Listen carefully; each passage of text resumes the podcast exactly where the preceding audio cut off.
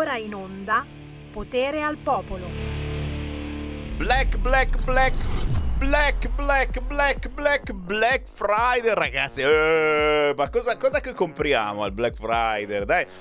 Ma prima di tutto, perché nero? C'è, c'è qua uno L'anima del razzista in senso buono, eh, però Sammy Varin già esce subito. Perché nero Black Friday?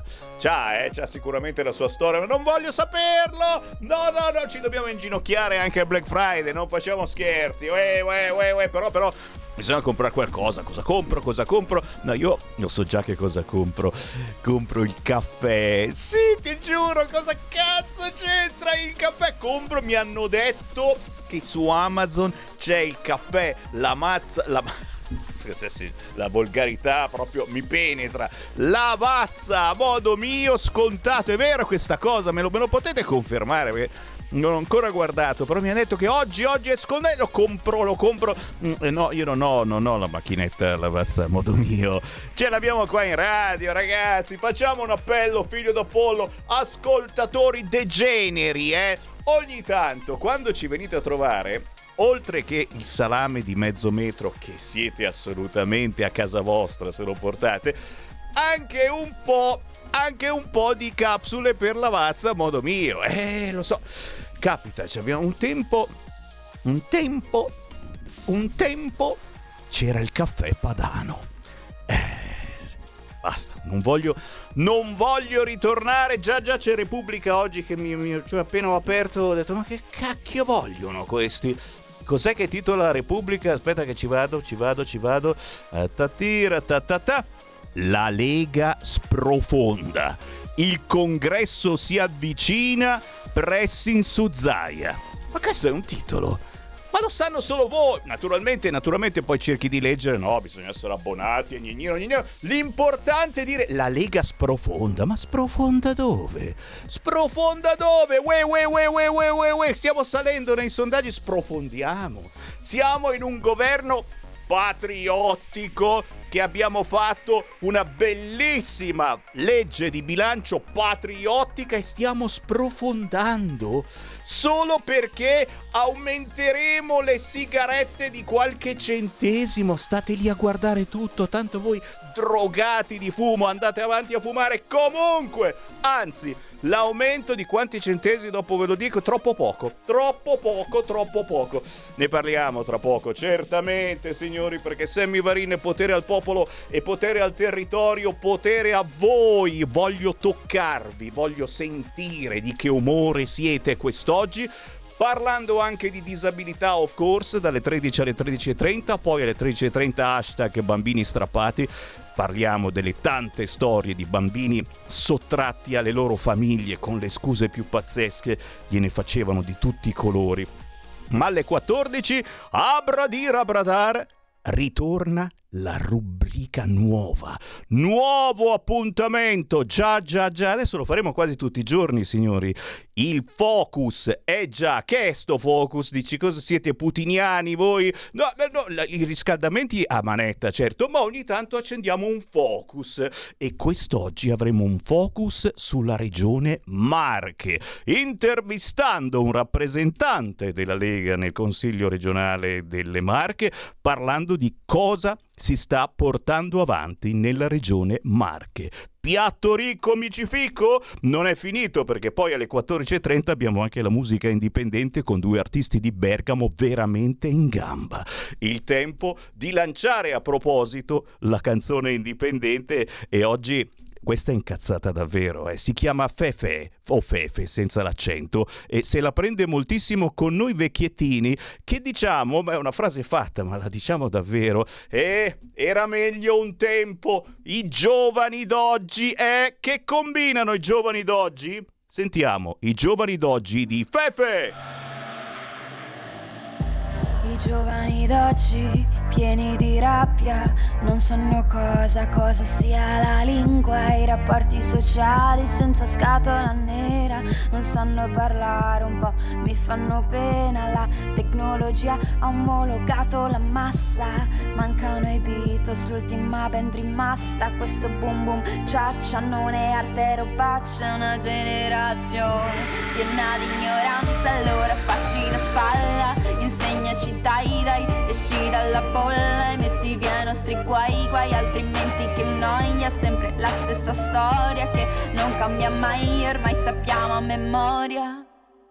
Ma mamma dimmi cosa cambia tra gli anni 90 e il 2060 Finisco per odiarla questa predica falsa. Accusa nuova gente senza mai amarla. Mamma, mamma dimmi cosa cambia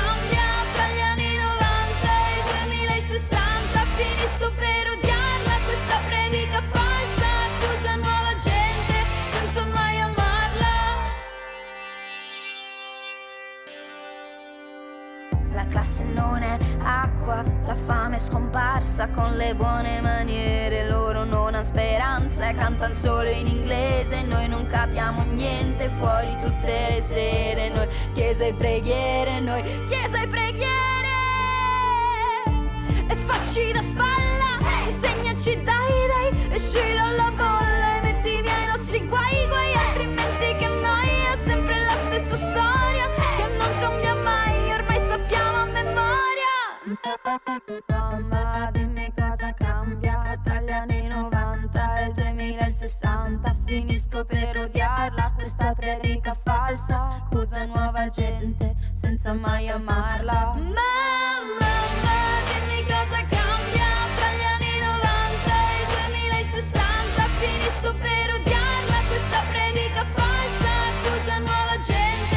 gente senza mai amarla. Incazzatina, Fefe, è vero? Ma non lo so, che cosa gli abbiamo fatto? No, no, si scherza, si scherza ma mica tanto perché c'ha ragione, eh? Cioè, lo diciamo, i giovani, lo dico anch'io, oh, è anche colpa mia. Che cosa dico? I giovani d'oggi, che cosa cantano nelle canzoni, ad esempio? Eh, ci sono questi rapper che eh, parlano di droga, di sesso, e parlano di spaccare la faccia ai poliziotti, tutto vero, ma poi ma poi anche parlando così e, e con eh, i nostri simili, quelli che non hanno più vent'anni, eh, ci sembra un mondo strano quello che stiamo vivendo. Ma è davvero così? Si stava davvero meglio una volta? Sono domande intelligenti che Fefe si fa e in questa canzone che trovate facilmente sugli store digitali ci fa meditare. I giovani d'oggi, dal lago di Caldaro si è trasferita a Bordighera, è quella di Luce Lucciole, l'abbiamo sentita qualche mese fa con una dolcissima canzone romantica, Lucciole, siamo lucciole, accendiamo, facciamo calore, luce soltanto intorno a noi, che dolce. E come non detto, qui sei incazzata di brutto. Ma va bene, ma va bene, siamo arrabbiati anche noi, certo, c'è sempre un buon motivo per essere arrabbiati, ad esempio, seguendo la Lega ci si arrabbia sempre, minimo.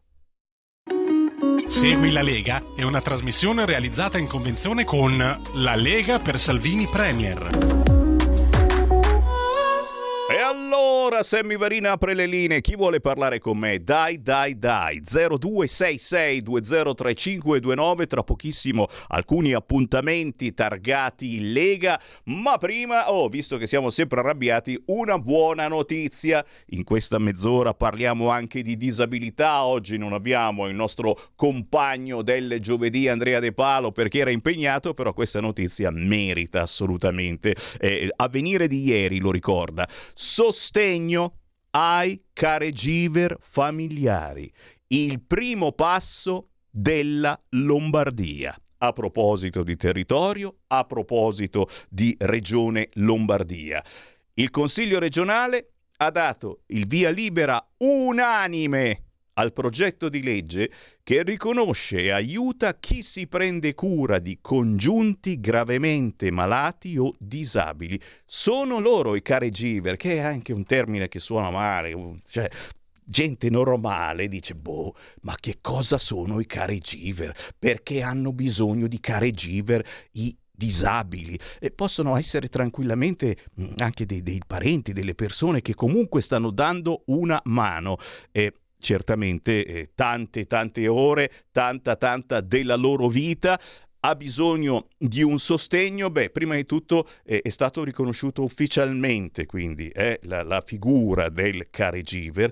C'è un, un'iniziale, minima sicuramente, dotazione finanziaria di 900.000 euro Giustamente le opposizioni dicono ma si può fare di più e eh, ci mancherebbe, si può sempre fare di più, però questa è una bellissima notizia. E vi leggo qualche riga dell'articolo che è apparso ieri sul quotidiano Avvenire. Si chiamano caregiver, sono persone che si prendono cura, danno assistenza e supporto a un loro familiare gravemente malato o disabile. Un esercito di angeli senza i quali tantissime persone non potrebbero vivere una quotidianità serena, una figura che si dà per scontata, perché vicina, di famiglia appunto, ma che riveste un ruolo preziosissimo. Ora la Lombardia prova a fare un passo avanti. Il Consiglio regionale della Lombardia all'unanimità ha dato infatti il via libera alla legge su sostegno, valorizzazione e istituzione del caregiver familiare. Un ruolo, sottolinea la prima firmataria della legge e vicepresidente della Commissione Sanità e Politiche Sociali, Simona Tironi, non ancora riconosciuto a livello nazionale e, e, e, e che riguarda, si stima, sentite qua, circa 8 milioni di persone in Italia. Per il 90% sono donne, sono i caregiver, quindi quelli che si occupano di un disabile. Un testo frutto di un lavoro durato mesi che ha preso in considerazione i tre progetti di legge depositati da PD, Forza Italia e Lega, poi abbinati, l'iniziativa popolare sono Cargiver e le due proposte di legge al Parlamento. Con Tironi a presentare il testo c'erano ieri il Presidente del Consiglio regionale Alessandro Fermi, l'assessore regionale alla famiglia, solidarietà sociale, disabilità e pari opportunità Elena Lucchini e i consiglieri Alessandra Cappellari, Samuele Astuti e Michele Usuelli. Questa legge definisce ambiti e competenze del caregiver all'interno del sistema dei servizi pubblici e privati e stabilisce le funzioni della regione e dei comuni nel sostegno e affiancamento al caregiver per svolgere assistenza qualificata sulla base di un attestato di competenza, anche avvalendosi di specifici percorsi formativi. Lo stanziamento per il prossimo triennio, come vi dicevo, è di 900.000 euro. Sono previste forme di sostegno economico economico per l'adattamento domestico, l'abbattimento delle barriere architettoniche, la fornitura di ausili e presidi, la stipula di polizze calmierate a favore dei caregiver, percorsi di supporto psicologico, promuovendo la collaborazione con i soggetti istituzionali e con il terzo settore. Sebbene, osserva Tironi, siamo consapevoli che la dotazione finanziaria non può colmare tutti i problemi, sostenere appieno il caregiver familiare, si tratta di un primo passo con l'impegno a continuare a finanziare Astuti ha ricordato come il Partito Democratico avesse presentato per primo una proposta di legge nella scorsa legislatura e sollecita la maggioranza a fare di più. Abbiamo bisogno di risorse in più, una serie di interventi che possiamo fare. Abbiamo dato il buon esempio oggi approvando questa legge. Ricordiamolo, un testo che è stato approvato all'unanimità, destra e sinistra insieme. Alleluia! Non capita spesso, anzi non capita praticamente mai, mai mai.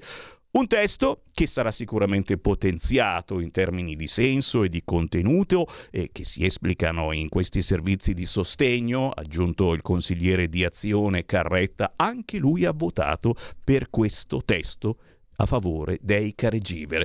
Anche perché la popolazione italiana e lombarda è in progressivo invecchiamento. Le istituzioni devono lavorare per trovare tutti gli strumenti necessari per affrontare le nuove esigenze. Per il consigliere dei 5 Stelle, anche loro hanno votato a favore dei caregiver, ragazzi, mi viene quasi da piangere, mi sto emozionando. Anche Gregorio Mammì dei 5 Stelle ha votato per dare una mano ai disabili Di fronte alle legittime richieste, le distanze politiche non esistono, ma abbiamo dato risposte insufficienti e eh, vabbè, ci arrivavamo anche noi. Tutti sono comunque d'accordo sul fatto che adesso è il Parlamento nazionale che deve colmare il vuoto normativo con una legge nazionale. Quello compiuto dalla Regione Lombardia, concluso infatti l'assessore Lucchini, è un primo passo verso riconoscimento a livello nazionale. Oh, eh? Siamo avanti, lo sappiamo, ce la tiriamo abbastanza qui in Lombardia, diciamo che adesso è il buon esempio della regione Lombardia e di poche altre e sarà ora da seguire a livello nazionale. L'altro giorno a Roma nell'ambito del progetto Abitiamo nuovi spazi di libertà promosso da Biogen e dai centri clinici Nemo in collaborazione Nemo Lab è stata presentata un'indagine che ha rivelato come il 74% dei pazienti intervistati con atrofia muscolare spinale, sclerosi multipla e distrofie muscolari ritengano che senza familiari nelle mie mura domestiche l'indipendenza sarebbe pressoché nulla. Un tema sensibile che vede anche posizioni diverse tra le associazioni, alcune delle quali hanno manifestato sotto il Palazzo di Regione Lombardia ritenendo il progetto di legge inadeguato rispetto al sostegno reale di cui hanno bisogno i familiari che assistono congiunti con disabilità grave non autosufficienti, ma è un passo, lo ricordiamo, un primo passo rispetto a zero, rispetto al nulla, verso il riconoscimento di una figura vicina e indispensabile. Oh, e qui naturalmente facciamo i complimenti a Regione Lombardia, ne ha parlato ieri il quotidiano Avvenire e pochi altri. Chi vuole entrare in diretta? 0266203529. Eh, potete dirlo come volete se volete fare i figure potete dire anche care giver o giver. Io lo dico come è scritto perché sono italiano poi potete essere international anche indiani se volete o eh, perché no mm, anche modello Sumaoro. Sì dopo parliamo anche di Sumaoro eh! ma ragazzi ma se perché quando c'è Sammy Varin esce il razzismo razzismo che c'è in voi. State calmi. Poi parliamo anche di Sumaoro. Sentiamo chi vuole parlare con me. 0266203529. Pronto? Pronto? Ciao Quella. Sammy, sono io, Andrea da Roma. Ciao. Radio Radicale. Lo sai che Radio Radicale sta parlando male della Lega Nord? Eh, che novità! Radio Radicale, Radio Radicale sta parlando male della Lega Nord e Radio Radicale della Nord e di Fratelli d'Italia e di Fratelli d'Italia. Ascoltate Radio Radicale che sta parlando male della Lega Nord e di Fratelli d'Italia. Radio Radicale sono di sinistra, Femi. sono di sinistra Radio Radicale. Stanno parlando male della Lega Nord, Lega Nord e Fratelli d'Italia. Grazie, grazie, Ciao. grazie. Un saluto a chi parla male di noi, eh, tutti praticamente, contando naturalmente che su Repubblica oggi si titola La Lega sprofonda il congresso si avvicina, pressing su Zaia. Queste sono le parole sacre, sacre di Repubblica. Quando Repubblica batte queste notizie noi possiamo soltanto stare zitti e andare a vomitare. Pronto?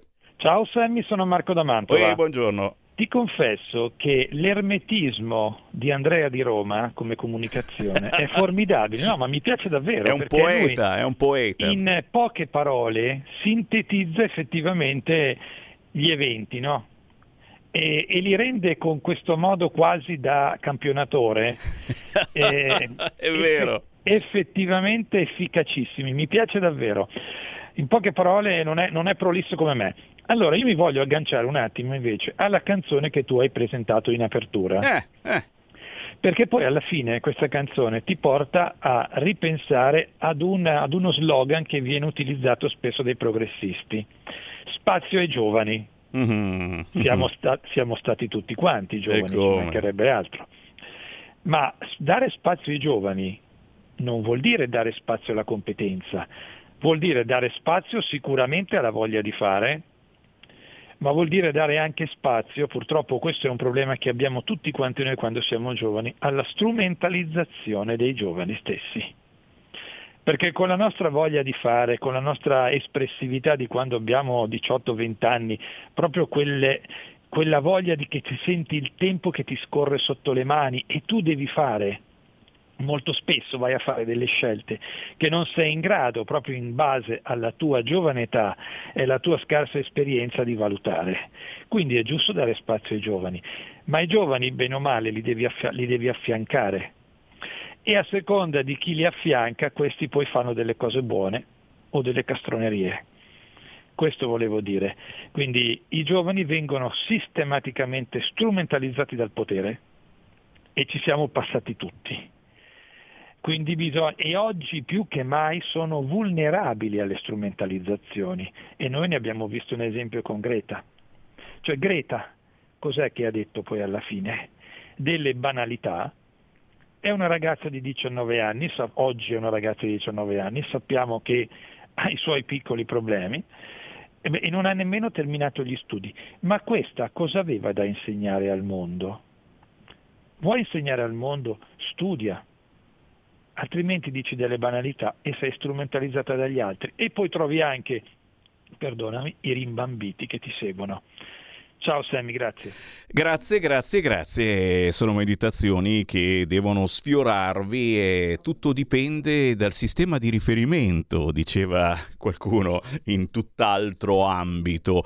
Ed effettivamente tutto dipende da chi hai vicino, da chi frequenti, eh, da che scuola fai a volte anche, perché sappiamo che nelle scuole eh, c'è un certo diktat politico. 0266203529 è la stampa, bellezza, è la stampa, bellezza. Salutiamo naturalmente la stampa di sinistra. Solo lei può permettersi di dire queste frasi a Giorgia Meloni. È la stampa, bellezza bellezza.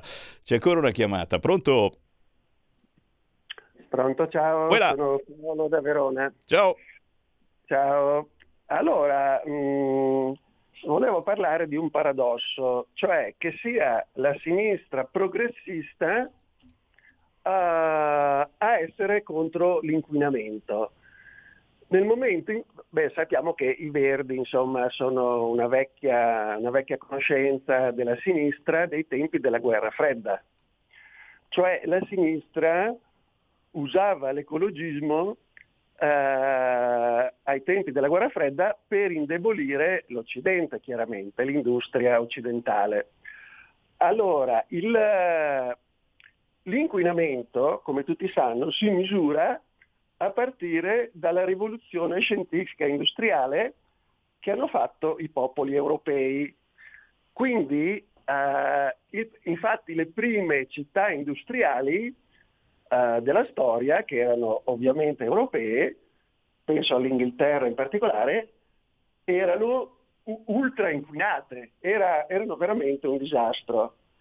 Cioè l'inquinamento è figlio proprio della rivoluzione scientifica industriale, cioè della scienza e della tecnica che tanto ammirano questi signori, perché il progressismo è proprio il fanatismo della, eh, del progresso, della rivoluzione industriale e quindi anche dell'inquinamento. Grazie, grazie, sei stato chiarissimo. Poi ci sono le vie di mezzo. A proposito di Lega, questo pomeriggio alle 17.15 c'è Alberto Bagnai su Sky TG24. Chiaramente eh, gli chiederanno se la legge di bilancio è patriottica oppure no. Queste sono le domande intelligenti che fanno i giornalisti in queste ore. Eh, questa sera alle 18 c'è il grandissimo Alberto Gusmeroli su Rai Isoradio. Anche per lui arriverà questa intelligente domanda. No, su Isoradio sono un po' più, è vero. Giovedì 27 ottobre, questa sera su Radio 105. Li salutiamo, gli amici di 105. Eh, ogni tanto mi chiamavano anni fa quando facevo il Padania Sveglia. Massimo Bitonci, ore 19.20 su Radio 105. E ancora mm, in versione by night. Isabella Tovaglieri alle 23.15 a dritto e rovescio. Domani, venerdì 28, Radio Cusano TV Vano- Vanessa Cattoi, ore 8 e 25. Torna Alberto Cusmeroli su Sky TG24 alle 10 del mattino, sempre domani. La Bonfrisco, sabato 29 ottobre alle 10 su Rai 2.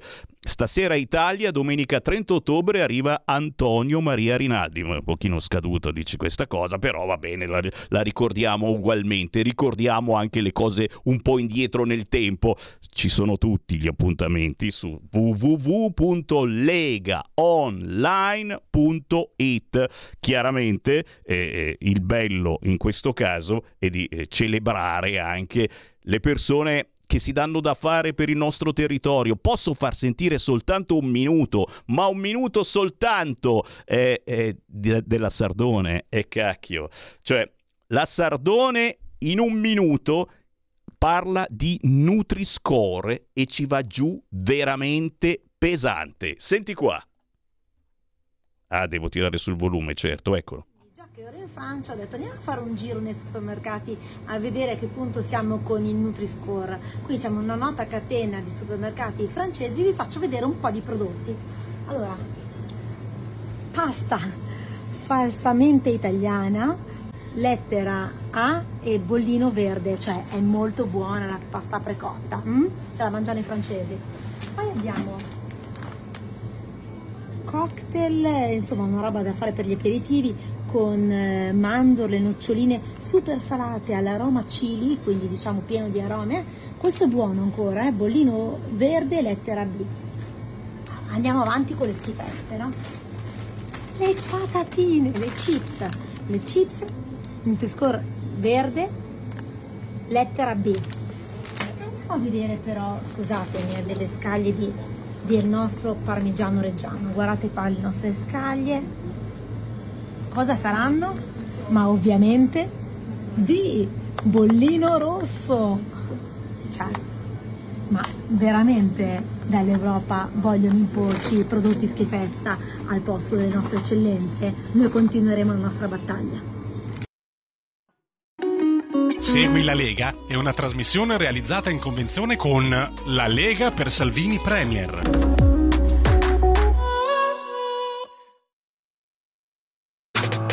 Stai ascoltando Radio Libertà. La tua voce libera, senza filtri né censura. La tua radio. Stai ascoltando Radio Libertà. La tua voce libera, senza filtri né censure. La tua radio.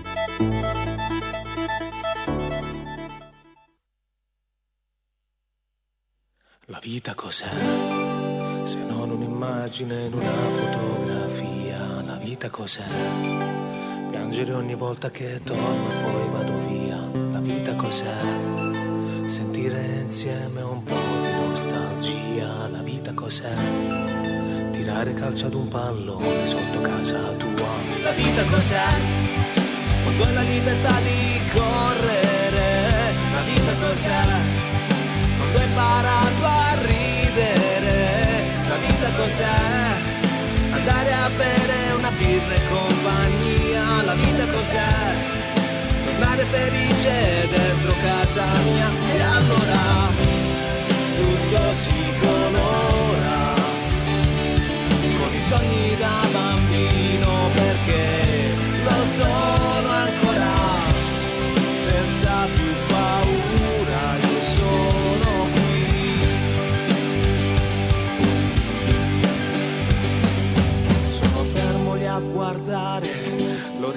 attraverso il mare, mi vorrei tuffare. E sdraiato qui sull'erba, vedo le nuvole passare, allora penso che la vita cos'è? Aprire gli occhi e guardare dentro i suoi, la vita cos'è?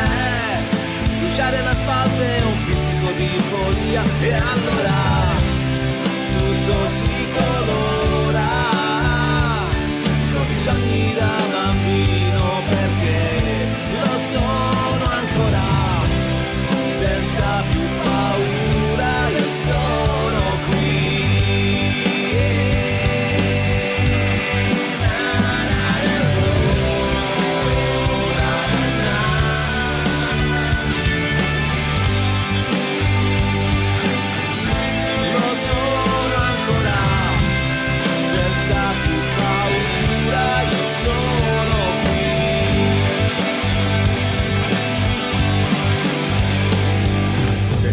quel traguardo c'è una nuova ripartenza, avanti e non curarmi di niente.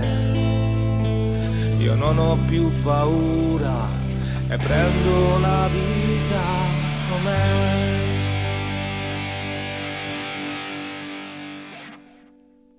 Quante volte ci siamo chiesti, ma la vita cos'è? Eh? Pensiamo alle cose che ci rendono felici, che ci fanno ridere, che ci fanno piangere. Cerchiamo di essere sempre ottimisti verso il futuro e naturalmente, naturalmente tutto verrà, anche passerà il momento brutto e arriverà un momento migliore. E è la meditazione che ci propone Gennaro Tavani con tutto si colora, un pezzo che trovate facilmente su YouTube ma anche sugli store digitali e che fa parte naturalmente della nostra musica indipendente, quella che Sammy Varin vi lancia ogni mezz'ora e che non ascolterete sui soliti grossi e grassi network. Lo dico perché è un vanto. Siamo noi che vi facciamo conoscere certi tesori musicali, siamo noi che facciamo una controinformazione quotidiana e ormai storica la controinformazione che parla di bambini strappati alle loro famiglie.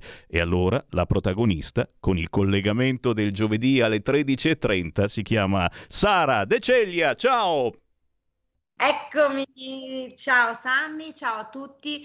Eh, cominciamo da salutare il nostro Fabio Nestola che è influenzato e quindi stamattina l'ho sentito piuttosto provato, a cui mando un bacione e auguri di pronta guarigione perché deve tornare sempre più forte di prima. Siamo molto impegnati, Sammy. Eh, molto presto eh, sarei messo a conoscenza dei nostri progetti. Bene. Quindi e, e, e, fare, e, avrai l'occasione di conoscerlo dal vivo Fabio perché presto sarà con noi, sarà con noi perché eh, grazie a Massimiliano Bastoni eh, per la Lega, consigliere eh, regionale, siamo riusciti eh, a mh, mm, creare quello che eh, sarà un convegno nella regione Lombardia, ovviamente dovremo venire a darti un bel bacino a stampo su quella pelata lucida lucida. Volentierissimo, volentierissimo. Esatto, e ehm, Sammy oggi ho una data piuttosto importante, questo in realtà è un mese importante perché eh, come tanti siamo stati eh, assillati forse un pochino più eh, del solito dalla campagna del 1522, la lotta contro la violenza eh, sulle donne, che per carità noi eh, non, eh, non vogliamo né screditare né tantomeno vogliamo sostenere il fatto che non esista perché esiste esiste e mm, deve essere fermato, però forse in qualche altra maniera e non um, approfittando di questa questione per attaccare la figura paterna, perché cadiamo in quella strumentalizzazione che purtroppo fa in modo che oggi come oggi poi le vere vittime non siano sufficientemente tutelate. Uh, e quindi mh, abbiamo pensato che eh, nel mese dedicato alla lotta contro la violenza sulle donne eh, possiamo fare oggi eh, una dedica particolare, una dedica a, per questa puntata alla piccola Arianna Conti, una piccola guerriera sottratta alla famiglia che per le ingerenze dei servizi sociali a cui la coppia si rivolse per avere assistenza a beneficio di una, no, di una nonna malata venne strappata completamente ai genitori. Eh, ricordi benissimo che con l'interazione di Matteo Salvini eh, durante i fatti di Bibbiano questa bambina è tornata a casa, abbiamo avuto ospiti eh, Franco e Daniela, i genitori eh, che ci hanno raccontato di, di questa storia. E, e, poi un'altra dedica molto speciale. Ehm, questa puntata in realtà ha un doppio aspetto, la dedichiamo a Katia Bertuzzi, vittima di una violenza inaudita. Katia nel giorno del 25 novembre 2017 ha visto suo figlio esamine, esanime, ammazzato dalla sua compagna. Questo è per dire come sempre, che la violenza non ha genere, la violenza deve essere un fenomeno contrastato e dobbiamo estirpare quella che è oggi come oggi una strumentalizzazione che impedisce alle vere vittime di essere tutelate e di avere giustizia. Quindi eh, continueremo ovviamente a portare avanti quella che è una forse una voce controcorrente perché eh, effettivamente qualcuno si potrebbe anche indispettire, dice ma come eh, dobbiamo dedicare spazio alla violenza sulle donne? Vedo continue campagne di questo 15-22 ma raramente riuscirete eh, a vedere quali sono poi i retroscena eh, di queste organizzazioni. Purtroppo Abbiamo da raccontare tanto e lo faremo, credimi Sammy, lo faremo perché la gente che chiede aiuto deve sapere cosa aspettarsi in determinate situazioni. Abbiamo visto che eh, tante, in tante situazioni purtroppo rivolgendosi eh, a questi comparti eh, queste donne sono state poi alla fine private anche dei loro figli, quindi eh, forse, forse un'informazione giusta, un'informazione sana potrebbe in realtà salvarle queste esistenze e non confinarle in un oblio ancora peggiore. Peggiore perché a fare la violenza a questa nonna e a sua figlia sono state delle donne, sono state delle assistenti sociali. Confermami se abbiamo in linea la nostra Liliana che eh, ha in poche parole poi scritto il libro La vittoria del cuore. Io ce l'ho qui perché non ho fatto praticamente resistenza, l'ho comprato subito, è una storia che racconta di una lotta, una lotta eh, snervante. Eh, e che è una lotta vinta però, una lotta che ha permesso a questa nonna, mh, consapevole di quello che stava accadendo perché è una storia che conosco da un po' di anni, eh, ha fatto in modo che questi servizi sociali eh, che avevano eh, accerchiato la figlia con il figlio appena nato in ospedale non portassero via e non dessero in adozione questo bambino. Quindi eh, se mi confermi che ce l'abbiamo in linea io darei il benvenuto a Liliana Zecchinato. Sara? Eccola! Ciao! Eccola qui.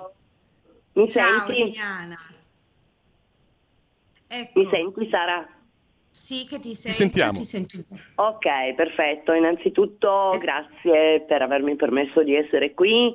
Ciao a tutti. Ed effettivamente sì, sono d'accordo con tutto quello che hai detto, la violenza non ha genere.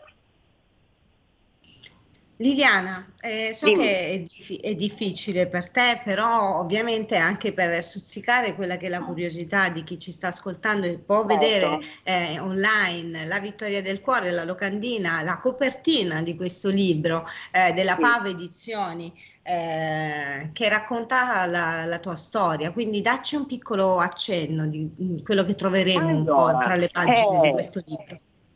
Lunga storia, il tutto è cominciato nel 2006, io ho mai avuto problemi con, con gli assistenti sociali, nel 2006, nel lontano 2006, ho avuto un piccolo problema di salute che mi ha impedito di lavorare, per cui avevo chiesto aiuto economico ai servizi sociali, i quali sporadicamente me l'hanno dato. eh, fino, questo fino al 2013, dopodiché non li ho più sentiti perché non c'era più necessità. Nel 2014 mia figlia sedicenne è rimasta incinta. Mm, mi, mi telefona un bel giorno una assistente sociale che non avevo mai sentito, mai visto, chiedendomi con urgenza di vederci. Questo perché ho scoperto dopo, aveva saputo, credo, dal eh, consultorio familiare della gravidanza di mia figlia, quindi si è interessata immediatamente a tutto ciò e mi ha detto che loro doveva- avrebbero dovuto monitorare per valutare la ragazza e la situazione. Al siamo caduti veramente in un vortice di dolore, di sofferenza, perché comunque piano piano abbiamo preso conoscenza di ciò che stava accadendo.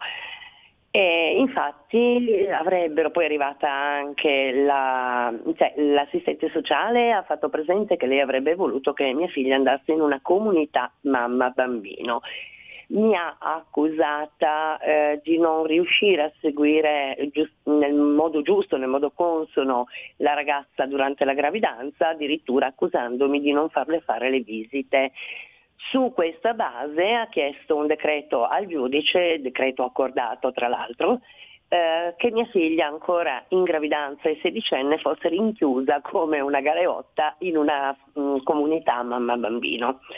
Noi ci siamo opposti e questo ha peggiorato ovviamente le cose, non sto a raccontarvi tutta la storia, eh, ha peggiorato le cose perché quando poi mia nipote è nata, a parte che ci è stato vietato di vederla con tanto di polizia, con mani sulle armi e quant'altro, ma poi ehm, è arrivata eh, la notifica di un'udienza per l'adottabilità di mia nipote. Bene, non sto anche qui a farla lunga perché so che il tempo è breve, eh, in qualche modo nel libro comunque è scritto tutto, siamo riusciti a non far portare via mia figlia e eh, mia nipote è rimasta 16 giorni in ospedale sequestrata, rapita dallo Stato e eh, l'hanno privata anche del latte materno perché chiaramente mia figlia è stata dimessa eh, andando avanti e indietro in pieno inverno con i mezzi pubblici ah, e lo stress, chiaramente la depressione, eh, ha perso anche il latte materno. Però io penso che ciò che conta, che conti a questo punto è che la famiglia è rimasta unita, però vi assicuro che è stato un periodo eh, dolorosissimo e che non, le cicatrici non si, non si cicatrizzeranno mai veramente ma sappiamo anche della tua grande forza, della tua grande resilienza e soprattutto dell'umanità, l'umanità che hai concentrato anche per gli altri bambini strappati, per cui ci siamo certo. mossi eh, anche in Piemonte, in tua certo. compagnia eh, e in compagnia di tanti altri guerrieri che eh, ci tengono a che non succeda più questo. Io nel frattempo Liliana eh, ti, ti, saluto e, oh, e mi farà piacere se rimarrai in ascolto eh, con noi perché certo. Eh, dobbiamo dare un attimo la dimensione a queste persone di quello che accade ai nostri Posso figli. Posso dire per cui... una cosa? Dimmi Liliana, dimmi. Un messaggio di speranza. Io sono una persona normalissima e ce l'ho fatta. Se ce l'ho fatta io, genitori, potete farcela anche voi. Assolutamente, grazie, condividiamo, sottoscriviamo come credo anche a nome dello staff eh, di Radio Libertà, però eh, dobbiamo dare a quelle persone che eh, continuano anche in questi commenti è qualcosa, sarà pur successo e di qua e di là, dobbiamo dare mm. anche un attimo un monito di quello che accade davvero, perché c'è stata una voce controcorrente. Ehm, io credo, eh, chiedo alla regia eh, di mandare in onda l'audio che ho fornito perché credo che rimarrete sconvolti da tutto questo. Fa carni congelate che ci avevano dato dal baule della macchina scaduta, ricongelata, lasciata in cucina a scongelare nell'acqua viola e verde. Cioè tutte queste cose, robe schifose, condizioni dei bagni che erano pessime, pieni di muffa, sempre tutti allagati, senza finestre. C'erano le docce che una volta è volato tutto l'impianto della doccia per terra e non avevano le porte per chiudersi. Tutte queste cose non, non pulivano mai, c'era la camera con questi due ragazzi che sembrava che questa camera non venisse pulita da anni, piena di sporco. Io mi sono ritrovato da casa mia ad andare in questo posto senza sapere una vera motivazione per il quale io non potessi stare a casa mia e mi sono sentito veramente malissimo. Poi in questa comunità cioè, non c'erano di notte, io certe volte mi svegliavo alle 11 e dicevo scusa ma sono le 11, cioè non è che il mio cervello mi svegliava alle 7 per andare a scuola. Prendevo la metro, uscivo di casa 6.40 e tutte queste cose, anzi mi ricordo che uscivo di casa 6.20 se no non arrivavo in tempo, perdevo tutti gli autobus, queste cose. E io veramente mi sentivo, cioè non capivo perché tutto questo mi stesse accadendo, addirittura io stavo la mattina fuori da scuola un'ora perché arrivavo, gli autobus erano così, arrivavo alle 7 a Borgo Statollo e... A che ora partivi Stefano? a 6.40, a 6.40 prendevo la metro a 6.47 tipo, e perché correvo in centro a Brescia ovviamente, e a Vittoria, poi arrivavo, mm, arrivavo al, alla metro a volta a 6.57 tipo, e prendevo l'autobus che arrivava a Borgostollo alle 7, 7.10 e io aspettavo fino, fino alle 7.50, alle 8 poi da scuola, sì d'inverno, con praticamente meno 5 gradi anche. E, ed era così ogni mattina. E tutto questo è successo. Poi quando ero finalmente tornata a casa per le vacanze di Natale mi sono sentito benissimo, cioè pensavo che fosse finito tutto, invece poi il 3 gennaio sono tornato in comunità, ho saputo che da un giorno all'altro dovevo andare ad Arfo, cioè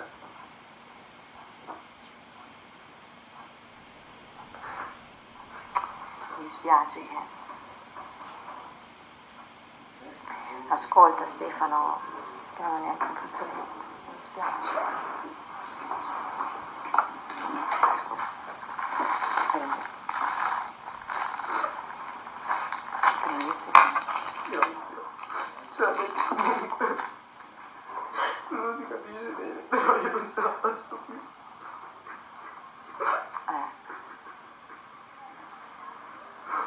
E tutte queste cose che comunque non hanno capito, cioè dovevo solo stare a casa mia.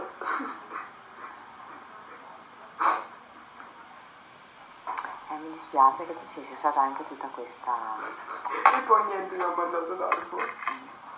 Mi dispiace che hai avuto anche, cioè non sei stato neanche tanto fortunato perché c'è stato tutto un pasticcio di entri e esci, cioè sai che c'è un progetto in una comunità, insomma dovrebbe essere un po' più continuativo. Cioè tutte queste cose e poi basta, già siamo arrivati a ora e io sto malissimo. Cioè spero sempre ogni giorno di tornare a casa e non sono niente.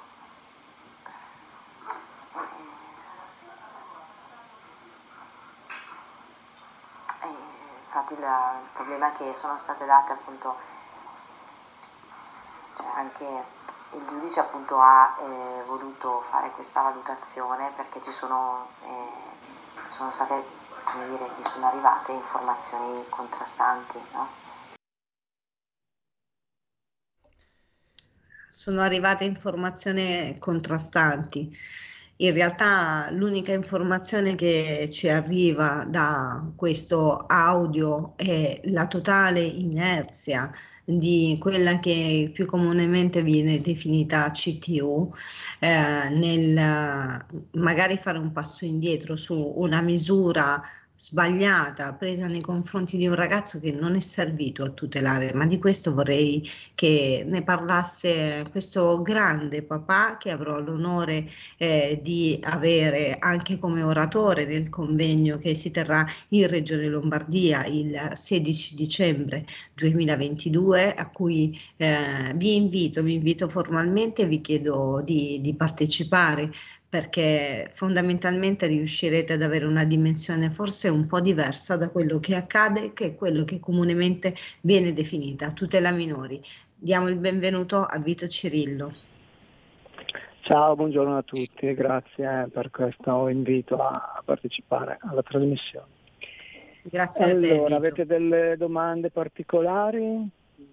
Vito, io lascerei che tu um, possa raccontare anche in breve questa, questa storia negli ultimi minuti che ci restano, perché quest'audio credo Sì, che sì, sì, facciamo eh, molto velocemente perché abbastanza. come, co- come sai io ho affrontato tutto l'asset della tutela minori e eh, quella che io ormai definisco l'industria delle prese in carico.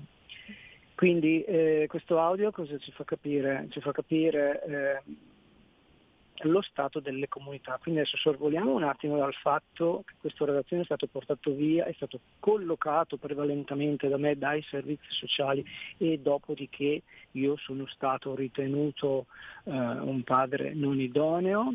eh, nonostante io avess- ho, ho- ho sempre avuto un ottimo rapporto con i miei due figli e eh, ho perso la responsabilità genitoriale. Dopo, quindi nel novembre del 2018 e a giugno del 2019, quindi lui è stato mh, dentro le comunità per 193 giorni, mi, è, mi è stato eh, ricollocato nuovamente, quindi come diceva un giornalista, o io sono diventato un santo o qualcuno ha sbagliato di brutto. no? E tralasciamo questi aspetti un attimino. Mm, Immaginiamo eh, un bambino, no, perché io in quell'epoca lui aveva, 18 eh, aveva 12 anni e io pensavo intensamente, non c'era ancora Bibbiano, c'era solo un gruppo, forse due al massimo sui bambini strappati, e io pensavo a quello che potesse vivere un bambino di 6 o 7 anni, o magari anche più piccolo. eh, per non parlare poi delle, cosa accade, voi sapete benissimo, ai bambini ancora più piccoli, quindi eh, gli affidi, l'adozione eccetera, vabbè, lì è un altro campo. Ma eh, adesso focalizziamoci su quelli grandicelli. Allora se loro tentano queste manovre, queste prese in carico su famiglie dove i, i ragazzini sono grandi, e chiaramente gli va male, ma gli va male anche con quelli più piccoli, perché io non sono a conoscenza di un progetto, eh, ah ecco, è estremamente irritante che la CTU abbia speso quelle parole tentando di confortarlo, quindi eh, ha detto anche progetto, va bene. Ok, quindi ehm, cosa trova un bambino che viene allontanato e che certezza ha un genitore che nel momento eh, che, durante il quale il giudice deve, deve terminare, deve, deve, deve terminare le, sue, eh, le, sue, considerazioni per concludere le, le, l'udienza o la causa eh, di affido e, e di collocamento, cosa passa e cosa trova un ragazzino o un bambino in queste strutture. Quindi lui eh, ha trovato abbiamo dimostrato, eh, lui stesso ha documentato ogni cosa, infatti la mole di documentazione che abbiamo eh, è notevole e quindi cibi scaduti, locali fatiscenti, inagibili. Io mi ricordo che cercavo le carceri dell'Iraq ai tempi, del, ai tempi, di Saddam, non riuscivo a trovare immagini così brutte, cioè sul web non ci sono immagini di carceri, di bagni dei, delle carceri così brutte come erano in questa eh, struttura, tant'è che è intervenuta l'ASL, eh, l'ufficio igiene, INAS, eccetera, quindi locali assolutamente inagibili eh, cibi scaduti e mal conservati che poi quando sono intervenuti in ASA e lui è ritornato lì eh, sembrava, mh, mm, mandava le fotografie del, degli ambienti completamente eh, bonificati, no? sembrava il, il, docu- il, eh, il, documentario lì, il, eh, cucine da incubo, no? il prima e il dopo, no? quando, quando dopo la bonifica. Ecco. E da lì poi eh, non l'hanno più voluto, l'hanno dimesso perché chiaramente era una persona scomoda e l'hanno dimesso e eh, è stato mandato a casa per le vacanze di Natale e poi è stato portato in un'altra comunità dove è stato indotto allo spaccio. Eh, no, no, scusatemi, dove c'erano ragazzi che presumibilmente si pensa eh, andassero anche a spacciare o comunque facevano consumo di sostanze, lui me l'aveva detto, e, eh, era, ha fatto anche un tema era eh, sottoposto, indotto a iniziare a, a, fumare le canne da questi ragazzi. E lui raccontava che anche gli educatori erano soliti alla bestemmia, quindi c'era un ambiente molto... e lui aveva 12 anni ed era il più piccolo, no? Quindi eh, chiaramente ci tolgono i figli per un, per un, qualsiasi motivo e ormai sappiamo che per, che per alimentare le prese in carico eh, AST, quindi APS, AST e eh, amministrative o delle cooperative si inventano di ogni e, e ce li tolgono e dove li mettono? In posti dove magari, cioè no, anche senza il magari, dove non sono chiaramente eh, idonei e tutelati. E la cosa sconcertante è che eh, un minore eh, debba cercare di autotutelarsi dalla tutela minore, no? cioè lui si deve salvare dalla tutela minore e noi fuori facciamo tutto quello che sappiamo bene per eh, favorire questa, eh, il contrasto a questo, a questo fenomeno e era anche stato dai carabinieri c'era stata una perquisizione, la CTU chiaramente minimizzava perché ah, cioè se queste cose succedono nelle famiglie, ti viene creata una canna, i figli, i figli te li tolgono, però se, eh, se, sono messi sotto tutela perché sono triangolati secondo loro in una separazione, allora sta bene che stiano in mezzo a, agli spacciatori, in mezzo a chi fa uso di sostanze, in ambienti insalubri e, e pericolosi e eh, con i cibi scaduti. Questo va tutto bene, è tutto tollerato e non ci sono controlli. Eh, come dice, ah, ricordiamoci che io no, sono stato eh, correggo, per i controlli ore. ci sono, come? ma come in alcuni casi che abbiamo scoperto e comprovato anche quelli, purtroppo gli organi di controllo sono in stretta correlazione con queste eh, situazioni e quindi arriva sì, la chiamata sempre, quel qualche giorno prima organi... per sanare il sanabile ed è questo sì, inaccettabile.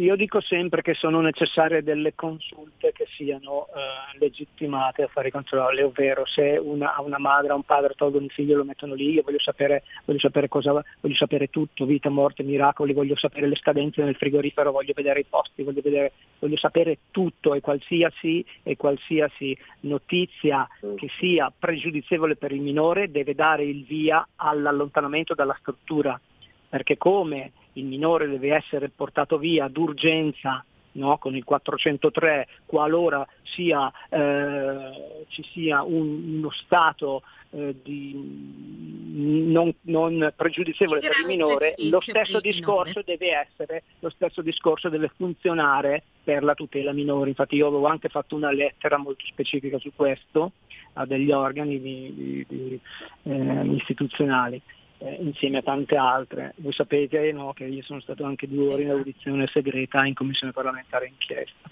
Ora io so che c'è un bambino di 10 anni mh, hm, che è in una di queste strutture, eh, la stessa struttura dove c'era lui, e la mamma l'altro giorno nell'uscire eh, mi ha telefonato mi ha detto qui è arrivata la Guardia di Finanza con i cani e, e, la, e lui, gli ufficiali dell'ASL.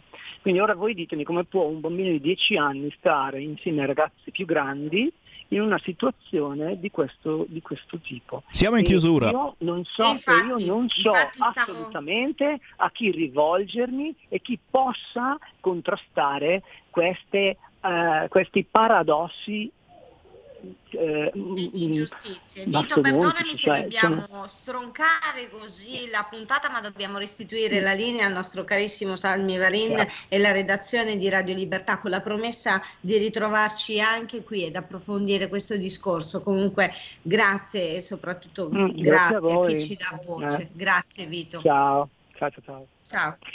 E naturalmente l'appuntamento con hashtag Bambini Strappati è per giovedì prossimo alle 13.30.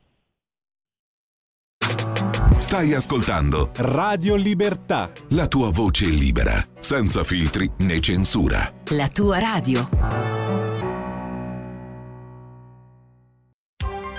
Coming Soon Radio, quotidiano di informazione cinematografica. Sono la regina della più potente nazione del mondo. E la mia intera famiglia è morta. Non ho già dato abbastanza!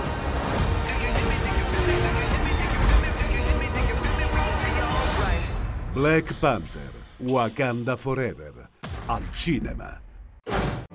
Venite a scoprire. Mi comprerò un vestito di Christian Dior. Dove potrà portarvi un sogno. Un abito Dior è disegnato per stupire. Lei come pensa di riuscirci? Tratto dall'amato romanzo. Vado dal capo. La signora Harris va a Parigi. Forza ragazze, seguitemi! Dal 17 novembre, solo al cinema.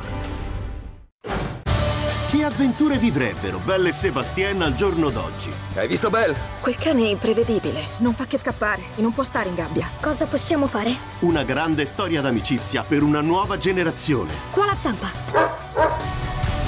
Belle e Sebastien Next Generation, dal 17 novembre solo al cinema. È in arrivo Strange World, un mondo misterioso, il nuovo capolavoro di animazione Disney. Voglio che veniate con me in una spedizione. Siete pronti per un viaggio? Papà! Papà! Nonno! Nonno io! Adoro le riunioni di famiglia, ma andiamo, c'è un mondo da salvare! Strange World, un mondo misterioso, dal 23 novembre al cinema.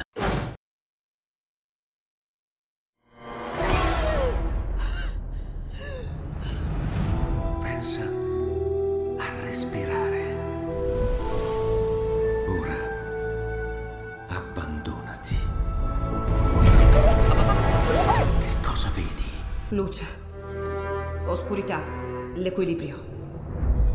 È tanto più grande. C'è stato un risveglio.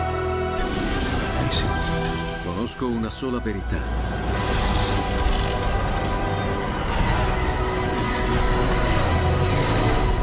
Movie Time ti fa entrare nel vivo del cinema, ti fa sentire come se fossi tu il protagonista del grande schermo. Ogni sabato dalle ore 16.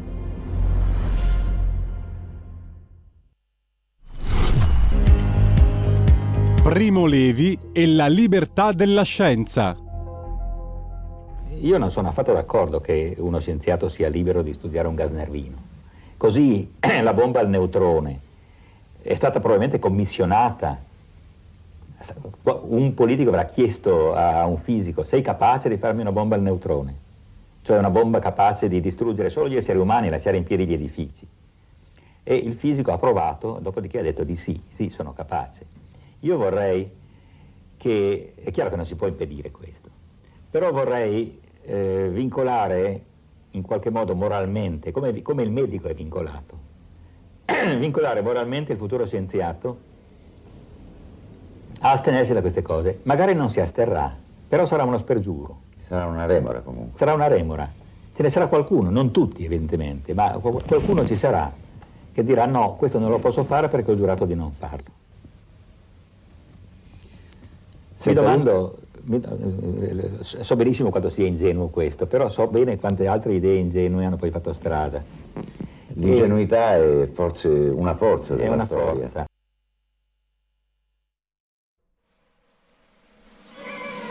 Va ora in onda Focus Marche. Ancora il buon pomeriggio da Semivarin, Focus Marche, uno spazio nuovo riservato alle regioni, per raccontare le regioni, uno spazio a disposizione delle regioni. Ma prima di parlare di Regione Marche, diamo la parola al nostro direttore Giulio Cainarca che ci spiega un po' meglio di cosa si tratta. Buon pomeriggio Giulio! Grazie Sammy, buon pomeriggio e buon pomeriggio a Luca Serfilippi che è il consigliere regionale delle Marche che vedo già collegato con noi. Grazie Sammy per eh, l'introduzione. Approfitto e anzi abuso un pochino del tempo di questi primi collegamenti perché eh, stiamo dando il via a un'operazione eh, che mh, mi è particolarmente cara, che reputo molto pregevole anche per gli ascoltatori mh, e che consente di fare un esperimento mi permette anche il consigliere Serfilippi, unico in Italia, eh, quello di fare cronaca e di, rac- e di raccontare anche le realtà territoriali di cui si compone il nostro paese nella sua diversità. Dal basso. Eh, dal basso cosa vuol dire? Mm, Da parte di chi fa politica sul territorio, che non vuol dire dal basso come giudizio morale e politico, vuol dire proprio che è la capacità e la possibilità di osservare le cose per come si sviluppano realmente sui territori, che è un fondamentale requisito anche del giornalista. Quindi il nostro consigliere Ser Filippi sarà anche in veste di giornalista, nostro collaboratore di questa radio, cioè ci racconterà le cose che si muovono realmente sul territorio, così come faranno i suoi colleghi della stessa regione e di tutte le altre regioni, perché il nostro obiettivo è quello di andare a regime poi con 20 finestre regionali che ci consentiranno di avere una fotografia del paese molto più vera, molto più reale di quella che è quella offerta dai mass media tradizionali, diciamo, e anche da, da molte testate locali, perché come anche Ser Filippi credo sappia benissimo, molte testate locali sono comunque ehm, portatrici di interessi particolari eh, di varia natura, che possono essere economici, possono essere eh, diciamo così legati ad altre organizzazioni, ma comunque sono organi- interessi particolari. Anche noi abbiamo un punto di vista particolare, ma io oso credere che la politica rappresenti un punto di vista non solo particolare, ma in grado di abbracciarne tanti e quindi più eh, comprensivo della realtà di quello che può essere l'editore che ha un, un interesse particolare, appunto, o altri editori impuri, come conosciamo nella tradizione italiana, che comunque rappresentano uno spicchio della realtà. Quindi chi fa politica dovrebbe tendenzialmente essere in grado di restituire il tutto. no? Ho fatto questa premessa perché ci credo molto, lascio subito poi la parola a Ser Filippi che credo sia originario, mi pare, della stupenda Fano, un, un luogo che andrebbe conosciuto anche sotto il profilo storico, artistico e culturale. Esatto. Ci sono passato esattamente quest'estate e credo che meriterebbe una puntata solo Fano, poi potremmo andare in tante altre località delle Marche. Dico solo una cosa, io sono stato tanti anni fa con ehm, un caro amico, il coordinatore del Tribunale Rabbinico del Centro Nord Italia, Vittorio Robiati Bendaud, che ha- aveva interesse insieme al rabbino Laras con la comunità ebraica di Ancona, che ha guidato e che conosce benissimo, e dall'altra parte eh, con una collega del GR1, con Masha Majarik del GR1 Radio Rai. siamo andati a tre anni di distanza dal terremoto del 2016 e abbiamo trovato una situazione terribile. Ora sono ripassato l'anno scorso, eh, quest'estate, eh, e la situazione non è molto migliorata, devo dire la verità. E questa cosa mi, mi stringe il cuore perché io credo che le Marche siano no, senza, senza, retorica e fuori di retorica, il cuore dell'Italia, ma non soltanto geograficamente, ma da un punto di vista storico, artistico, paesaggistico, culturale, dei prodotti gastronomici, dei prodotti del territorio. Cioè, c'è una ricchezza che riassume, secondo me, l'Italia vera, il cuore pulsante dell'Italia. Eh, e mh, mm, lascio subito la parola a Ser Filippi, ma un po' lo spirito è questo, farci sapere, farci conoscere, farci eh, raccon- e, e sentir raccontare quello che sono i nostri territori. Nelle loro articolazioni, io ho parlato adesso di cultura, ma c'è l'economia, c'è la società, c'è il volontariato, c'è anche un grande amico nelle Marche, Carlo Cambi, che è una grande firma della verità che vive a Macerata, una stupenda Macerata, e, e, che coinvolgeremo magari in futuro nel racconto, perché è un attentissimo osservatore della realtà. Ho parlato troppo, ma ci tenevo veramente col cuore e con la testa, diciamo, a, a, a introdurre questa rubrica alla quale come radio teniamo moltissimo. È un esperimento unico eh, e penso che sia molto interessante. Eh, Sammy, a te la, la, guida della trasmissione e a Luca Serfilippi di introdurci per questa prima puntata. Lo ringrazio infinitamente, così come ringrazio. Grazie a te, Giulio. Grazie, Grazie, al nostro direttore Giulio Cainarca, eh, ci risentiamo naturalmente e, e, e, diamo quindi ufficialmente il benvenuto in questa Focus Marche al consigliere della Lega in Regione Marche, dove anche presidente della terza commissione consigliare governo del territorio, urbanistica, ambiente, paesaggio, energia, Luca Serfilippi. Ciao Luca e ben ritrovato. Ciao Semi, ben ritrovato a te, ben ritrovati a tutti gli ascoltatori di Radio Libertà e un ringraziamento anche a Giulio Kenarca, il direttore eh, che, per la quale le, le pellicole la nostra splendida regione, mi fa veramente piacere tutto quello che ha detto e corrisponde al vero, nel senso che purtroppo sul terremoto del 2016 ancora molte co- case private soprattutto sono da ricostruire, quindi, perché poi purtroppo quando succedono questi eventi si, si naviga a compartimenti stagni e spesso il privato non è veloce nella ricostruzione, poi le risorse come sempre arrivano tardi, se arrivano, quindi purtroppo ancora mh, dopo sei anni oramai dal terremoto ancora molte delle bellissime città del centro delle Marche, delle Marche, zona di Macerata, Ascoli, anche in parte fermo, so, che sono state colpite sono ancora sotto le macerie, questo sì.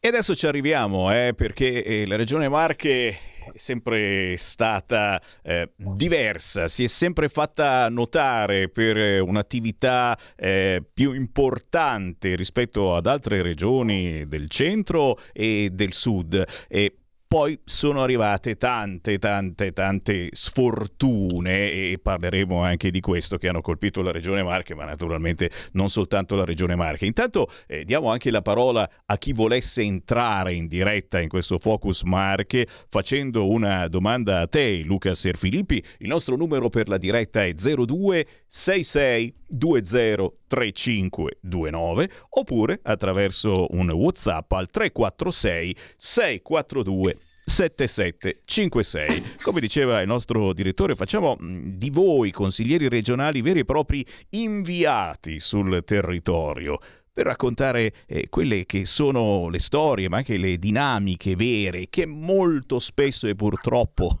quasi sempre non vengono raccontate nei giornali, nei telegiornali, perché, come diceva democraticamente Giulio Cainarca, diciamo che hanno altri interessi. Però io vorrei partire da te, Luca Serfilippi, perché sbirciando nella tua biografia, chiaramente trovate tutto su internet, Luca Serfilippi, così come sui social, e io scopro che eh, hai 33 anni e da più di 10 praticamente mastichi politica. Per cui facci anche un riassunto eh, di quello che hai fatto eh, negli ultimi anni, di quello di cui ti sei occupato negli ultimi anni. Noi ci siamo sentiti eh, tempo fa con altre vesti politiche, però il bello è anche qui partire eh, dall'esperienza, partire dalla vera esperienza eh, che eh, chi ha scelto la Lega eh, può eh, non vantare, perché è proprio l'ultimo dei problemi, però può mettere in pratica quotidianamente eh, verso il proprio territorio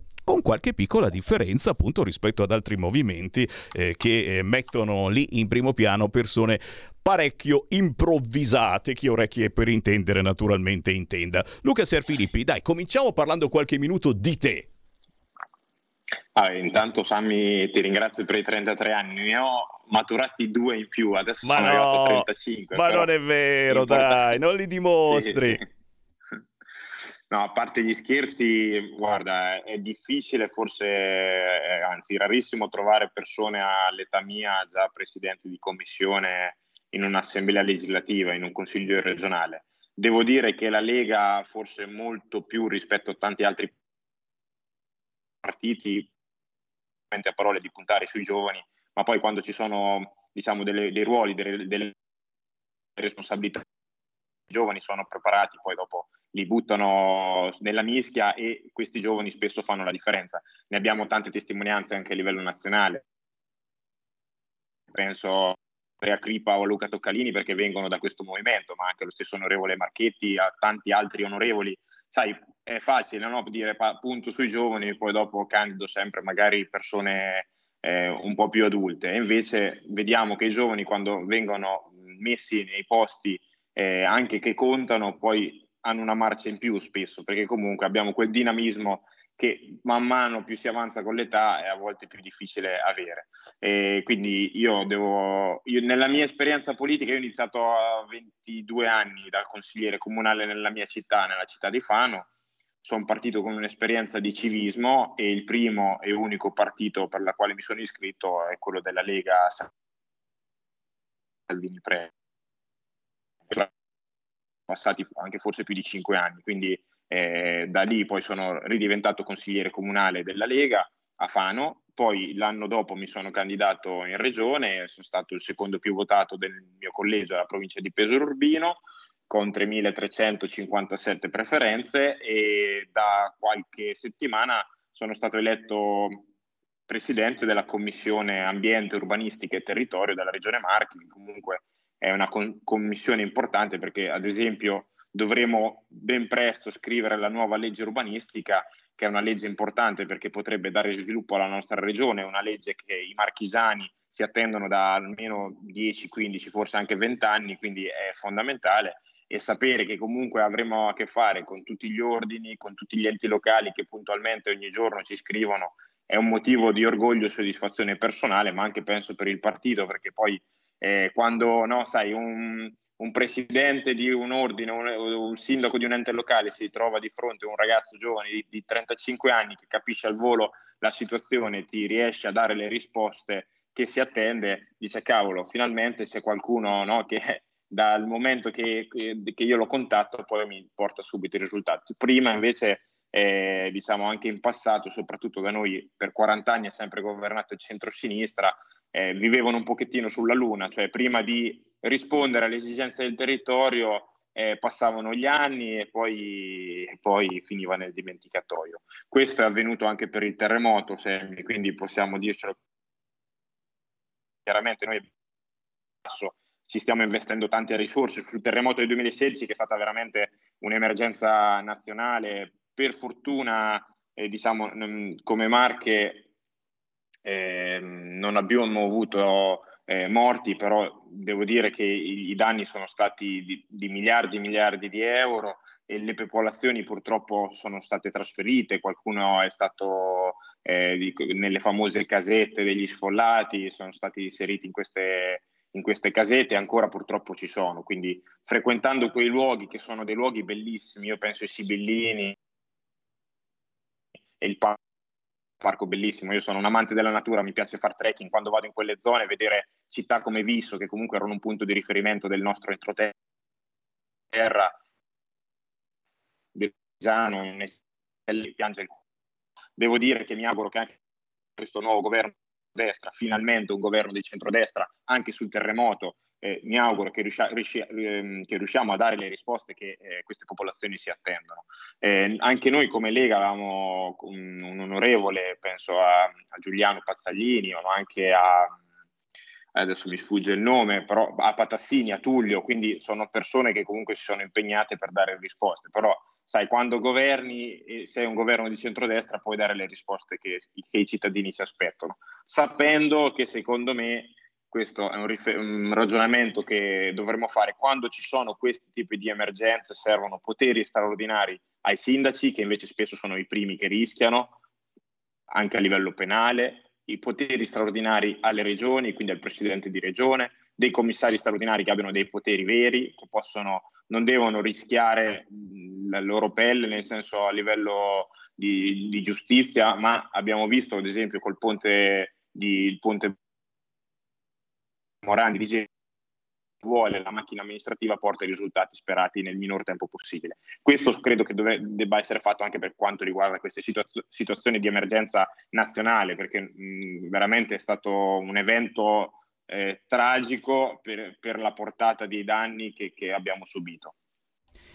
E qui eh, apriamo anche le linee per chi ci sta seguendo in diretta, sono le 14.19, se volete entrare in onda con noi in questo focus eh, con la Regione Marche potete chiamare 0266 203529 oppure inviare un Whatsapp al 346 642 7756. Dicevamo la Regione Marche che eh, si è sempre distinta eh, per essere mh, adesso dico quasi un'eresia, eh, più vicina al nord eh, rispetto eh, ad altre regioni, proprio per la sua attività, per il suo PIL, e per le sue produzioni. E poi, poi chiaramente queste eh, cose pazzesche che sono arrivate, eh, il terremoto e l'alluvione. E qui naturalmente eh, ti chiedo mh, di spiegare ai nostri ascoltatori come il centrodestra, come la Lega ha affrontato eh, questi giganteschi eh, problemi e che cosa si sta muovendo anche mh, sul fronte eh, dell'ultimissima alluvione e, e naturalmente eh, come si può portare avanti una buona politica davanti a questi eventi disastrosi, giganteschi e quasi sempre assolutamente imprevedibili. Ser Filippi. Sì, allora innanzitutto ci tengo a dire che la nostra regione Marche, poi, perché poi io sono orgoglioso della nostra regione, è una regione bellissima e quindi invito tutti coloro che ci ascoltano a venire nelle nostre terre perché sono dal mare alle colline, alle montagne, sono dei posti stupendi, abbiamo dei borghi eccellenti, stiamo lavorando tanto e abbiamo avuto anche dei risultati eccezionali per, per quanto riguarda le presenze turistiche. Però purtroppo eh, anche i cambiamenti climatici che vediamo purtroppo un'emergenza nazionale se non internazionale, quindi ora che la politica dia le, le risposte che servono sapendo che prima di avere risultati passeranno probabilmente decenni se non centinaia di anni. Quindi è importante che quando avvengono emergenze come quelle dell'alluvione che purtroppo ha colpito la nostra regione, nel, soprattutto diciamo, nelle province di Pesaro Urbino e di Ancona, eh, pensiamo tutta alla valle del Misa, e del Nevola, che è dove ha fatto più danni, ma anche nella provincia di Peso Rubino, con Cantiano, Cagli, eh, in parte anche Acqualagna, Pergola, che, dove ci sono stati enormi danni. Eh, nella provincia di Peso Rubino solamente danni fisici, nella provincia di Ancona purtroppo sono registrate 12 vittime ancora dispersa. Abbiamo avuto 50 feriti, 150 persone sfollate, danni per, danni per, oltre 2 miliardi di euro. Noi come Regione Marche, da, sin da subito, attraverso la protezione civile, ma anche tutti, tutte le forze dell'ordine, abbiamo cercato di, di dare una sistemazione, risolvere quello che potevamo risolvere. Quel, a quel tempo c'era stato Draghi il giorno dopo, il 16 di settembre, eh, Curcio a fare il sopralluogo, però le popolazioni, gli enti locali si attendevano una risposta importante dal governo che prima, nel primo stato di emergenza aveva stanziato 5 milioni di euro. Capire che 5 milioni su 2 miliardi di danni era ben poca cosa e devo dire che sono veramente molto contento che il, il nuovo governo di centrodestra il 21 novembre abbia stanziato 400 milioni di euro, che è una risposta molto importante, una prima risposta ma veramente molto importante per tutti i comuni colpiti dal settembre. Quindi questa è una vera prima concreta che il governo eh, centrodestra con la Meloni Premier, Giorgetti della Lega ministro dell'economia, il nostro vice premier Salvini, era un impegno che ci avevamo preso e come sempre anche noi come Lega è un nostro eh, un cavallo di battaglia che dalle parole passiamo ai fatti, qui abbiamo dato una risposta importante a questo territorio. Territorio che comunque oggi bisognerà ricostruire tanti ponti, t- le tante strade purtroppo dissestate, anche l'impegno mio in regione a sollecitare tutti i vari enti, tra l'ANAS, le province, la regione, lo Stato, a far sì che il prima possibile si ritorni alla normalità perché ci sono famiglie che si sono viste in una notte nel giro di un'ora perché l'alluvione è stata una cosa eccezionale, sono cadute come mille anni in, in un'ora, mille anni di acqua in un'ora, quindi è una, un evento iper eccezionale. Tra l'altro era anche difficile prevederlo perché è stato praticamente un terremoto, e sì, un terremoto, un temporale autorigenerante, quindi è stata veramente una bomba enorme di acqua e il, la, la, natura purtroppo non si comanda e dove c'erano le abitazioni nei pressi di questi torrenti che di fatto sono diventati veri e propri fiumi, hanno, il fiume ha esondato, in molti casi ha travolto le abitazioni, le auto, tutto quello che trovava di fronte. E ci sono, ripeto, attività economiche che si sono viste azzerate la, la propria produzione, tutti i macchinari purtroppo li hanno dovuti buttare via, quindi il nostro impegno sin dall'inizio come Regione Marche è dare il credito sufficiente, il, il, soprattutto, come posso dire, mh, tutta la parte del credito, le garanzie per, un, per un, un'entrata per sopperire ai, alle, agli esborsi che hanno avuto in questo mese per ripartire il prima possibile. Eh, questa è stata una prima importante azione che abbiamo avviato come Regione Marche. Successivamente dovremo far sì che tutti i ristori da parte del governo, una volta fatta finita la conta dei danni, arrivino il prima possibile. I 400 milioni sono una grande boccata d'ossigeno per gli enti locali, per i comuni che hanno agito come diciamo in, in straordinarietà, quindi hanno fatto tutti gli interventi importanti che servivano. Naturalmente è un primo risultato, ma adesso bisognerà ripartire il prima possibile sia per le le famiglie sia per le attività economiche perché altrimenti il rischio qual è? Che questi territori vengano svuotati perché ho incontrato tanti imprenditori e mi hanno detto guarda Luca, noi eh, abbiamo azzerato tutto, quindi mh, mm, non, non, trovo l'energia e le forze per ripartire. Poi eh, vedendo come i sindaci che so, sicuramente hanno fatto uno straordinario lavoro, la Regione Marche e anche il governo gli sta dando una mano, Ah, stanno iniziando a ripartire. Questa è anche la forza di noi marchigiani, ma forse anche di noi italiani che di fronte alle difficoltà, al posto di mollare, ci riempiamo, ehm, veramente ci carichiamo e torniamo più forti di prima. Mi auguro che le marche, che comunque sono sempre state purtroppo colpite da, diversi, da diverse emergenze, anche di fronte a un'emergenza come questa che riguarda l'alluvione, riesca, riescano questi territori a ripartire con più forza. Noi come Regione Marche abbiamo dall'inizio fatto la nostra parte, continuiamo a farla e la faremo perché eh, non vogliamo assolutamente lasciare solo nessuno. Gli ultimi tre minuti con eh, Luca Serfilippi per questo Focus Marche, tra i tanti messaggini che sono arrivati e ce n'è uno in particolare che eh, chiede, visto che c'è un'altra emergenza che stiamo vivendo tutti quanti, l'emergenza sul fronte energia, eh, che cosa sta facendo Regione Marche proprio sul fronte dell'emergenza energetica? Io ho letto che è stato approvato anche, tra l'altro, tra le prime regioni di d'Italia una legge per favorire la creazione delle comunità energetiche, ma non c'è soltanto questo. Eh, Ser Filippi, ce la fa in tre minuti?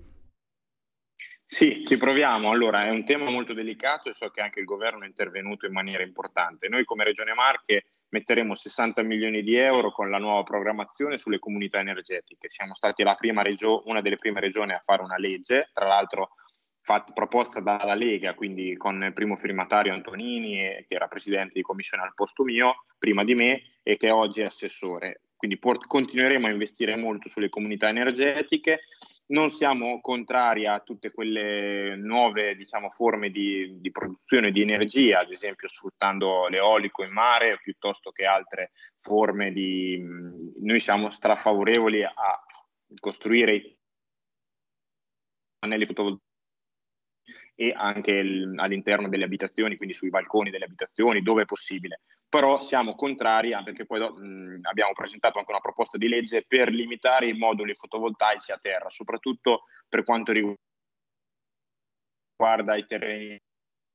Noi con il nuovo PNIEC, il nuovo piano nazionale per il clima, purtroppo stiamo assistendo a degli, degli- degli speculatori, perché così si chiamano, che prendono dei terreni agricoli e ci fanno tipo 60 campi da calcio travestendoli da- di agrovoltaico. Ecco, i- pannelli fotovoltaici sono utili se possono servire all'agricoltore, quindi in maniera limitata per il, per il loro servizio se hanno dei capannoni sopra i loro capannoni. Però le speculazioni in un ambiente, in un paesaggio bello come quello delle Marche, noi lo contrasteremo e quindi come Lega, come Presidente di Commissione,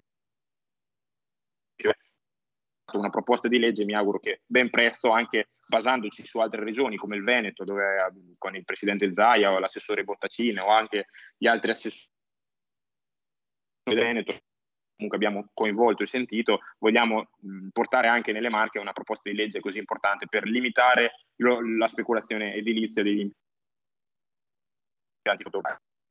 Spero di essere stato abbastanza esaustivo, non ci saranno anche altre novità in materia energetica, però io prima di annunciarle le voglio portare nel sacco, poi magari Sammy ci risentiamo e vi riaggiorno. Direi assolutamente di sì, questo è soltanto il primo di tanti collegamenti che faremo per Focus Marche all'interno della mia trasmissione pomeridiana dalle 13 alle 15. Luca Serfilippi, consigliere Lega in Regione Marche, è stato davvero un piacere risentirti, restiamo in contatto, ok?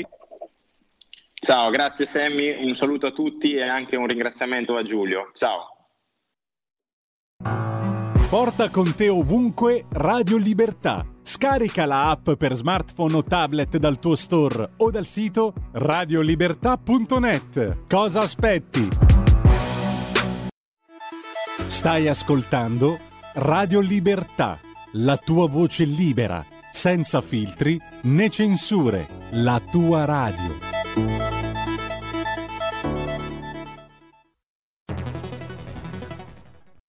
C'è chi te la racconta sbagliata e chi te la racconta male. C'è chi te la racconta tagliata e chi te la racconta al contrario e chi non te la racconta affatto. QDS te la racconta giusta. Ogni giorno la tua terra, il suo presente, le sue attese, la sua volontà di rinascita. Leggi, abbonati, scegli il quotidiano di Sicilia. L'informazione giusta per crescere insieme.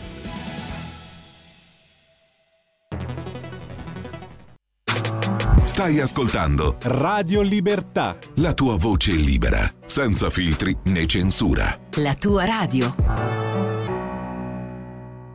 Che cosa ci importa di andare avanti ancora un po'? È la passione che sale, la nostra libertà. È l'espressione della notte, la fantasia di questa storia che avanza e che non ci lascia qua. Ho superato certe fasi ma non te Ricordo ancora certe frasi, un cliché Faccio sogni e devo interpretarli come Freud. Ho strappato quella Polaroid. Ora tra le carte vedo felici noi. Questi calici mi annoiano e non vedo il bene che mi vuoi. Vuoto da colmare, non mi resta che pregare Per non cadere tra le gambe di una per scopare E come dice Freud, i sogni non muoiono mai. E questa notte non muore insieme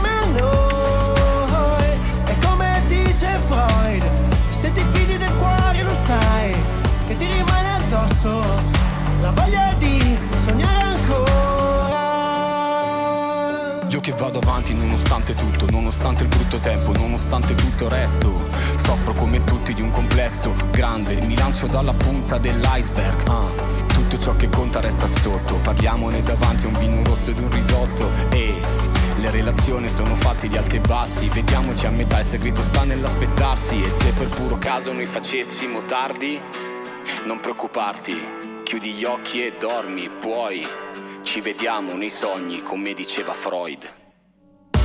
Come dice Freud, i sogni non muoiono mai. E questa notte non muore insieme a noi.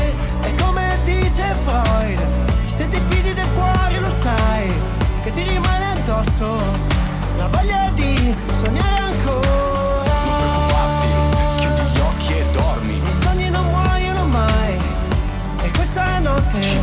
nei sogni, come diceva Freud. E come dice Freud, se ti fidi del cuore lo sai, che ti rimane addosso, la voglia di sognare ancora.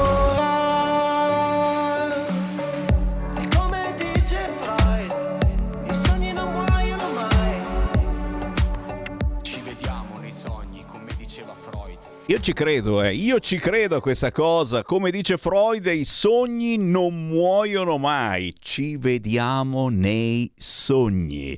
Ancora il buon pomeriggio da Sammy Varin. Potere al popolo e potere al territorio. Dalla regione Marche si ritorna in Lombardia e se non erro siamo intorno alle Orobie o giù di lì. Io lo chiedo agli artisti di questo pezzo che è veramente particolare, che fa pensare ma anche elegante. Si intitola Freud, Fabio Scaccabarossi e Giuseppe Roccia. Buongiorno!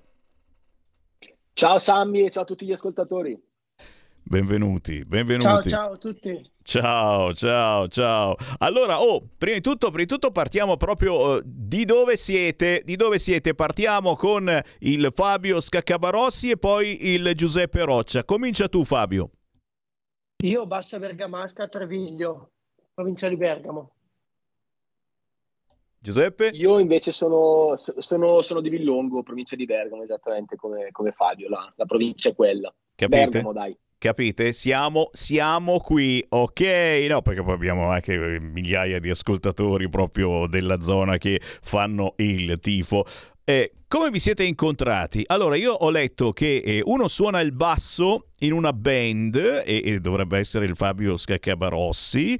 E- e- e- Confermo. esatto, e l'altro, e l'altro cerca sempre perennemente nuove sonorità. Eh, chiedo chi vuole iniziare, naturalmente, come vi siete incrociati, se questo rapporto musicale è recente o se invece è da tanti anni che militate insieme, magari proprio in una band. Chi vuole cominciare? Vai, vai tu Fabio, questa risposta? Sì, allora sembra che ci conosciamo, magari la canzone, le cose sono, sono- sono così, però in effetti noi ci conosciamo da gennaio perché eravamo concorrenti in, una- in un, in un concorso musicale. E niente, io, a me è stupito molto il metodo di scrittura di Giuseppe Roccia, eh, allora poi nel tempo, qualche mese dopo, gli ho chiesto se voleva completare una canzone che avevo appena iniziato, appunto Freud, e direi che ce l'ha fatta alla grande. Giuseppe?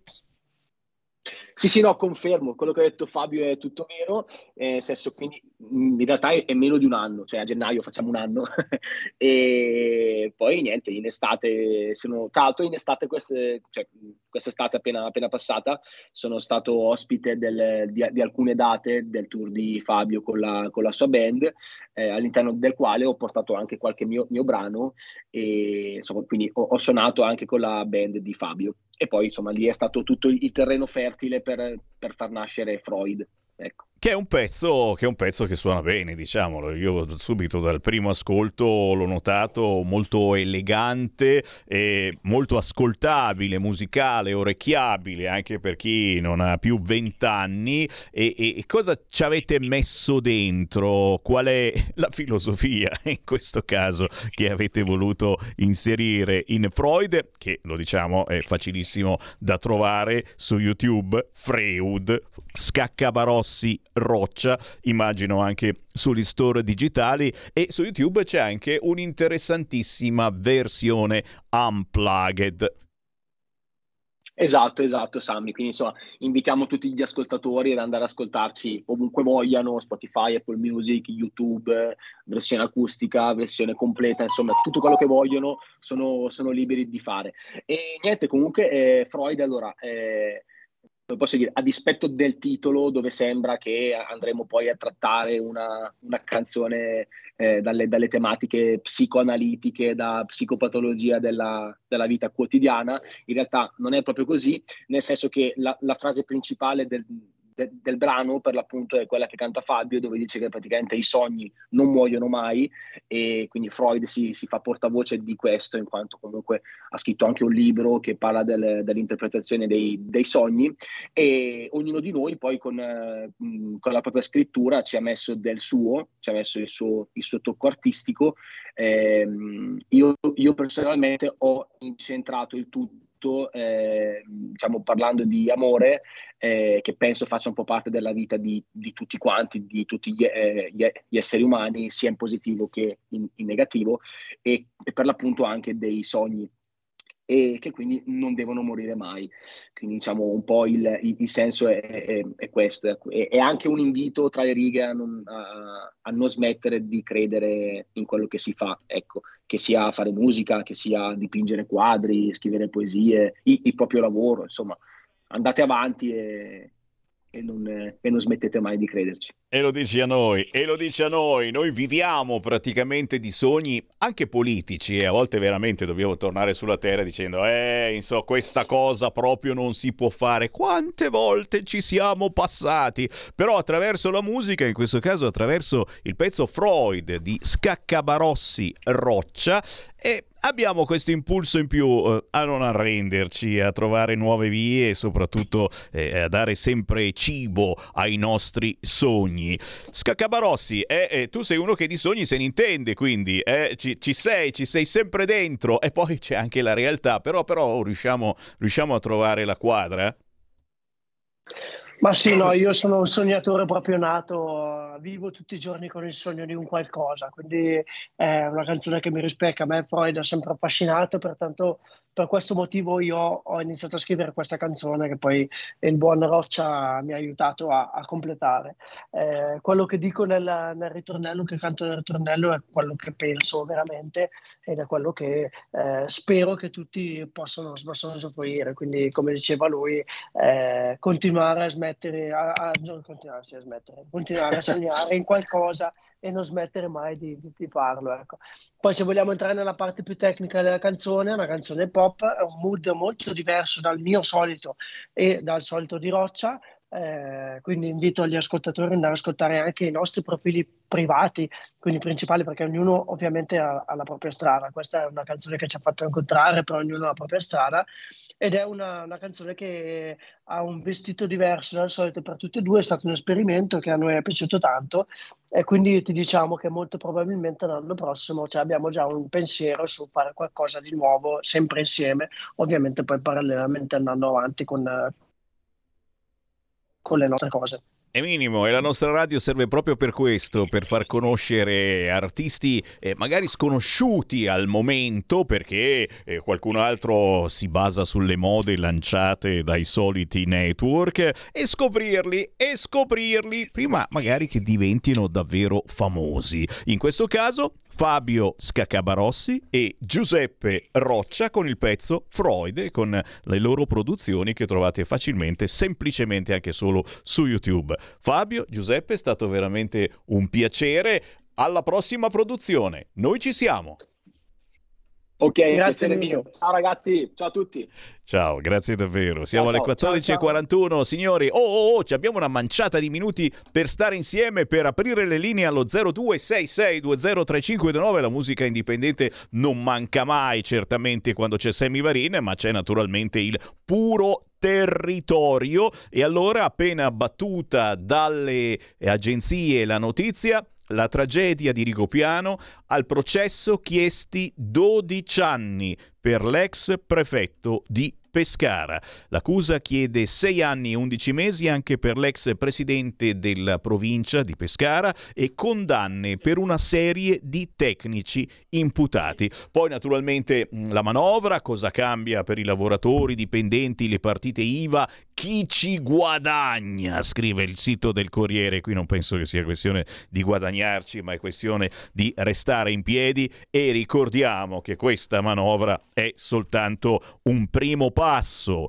una legge di bilancio patriottica eh, scherzano quelli col testone grosso, non ce ne fotte assolutamente niente, però è soltanto un primo passo e ce ne può fregare ancora di meno se aumentano le sigarette.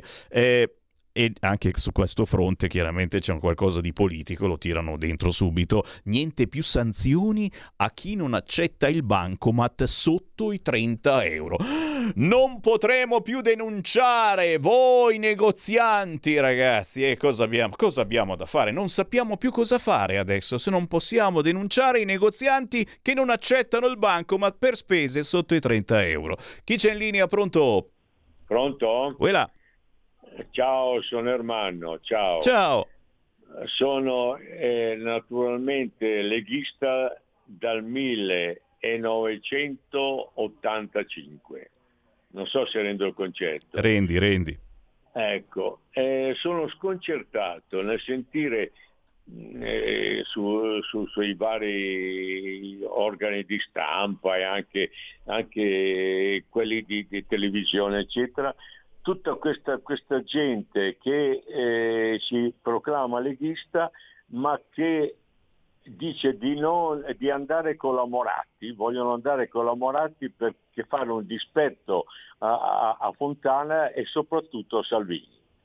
Ma io dico, ma eh, eh, eh, fanno un dispetto a se stessi, ma se voti la, la Moratti tu ottieni l'autonomia, ma se, se tu voti la Moratti, eh, cosa, cosa diavolo vuoi risolvere?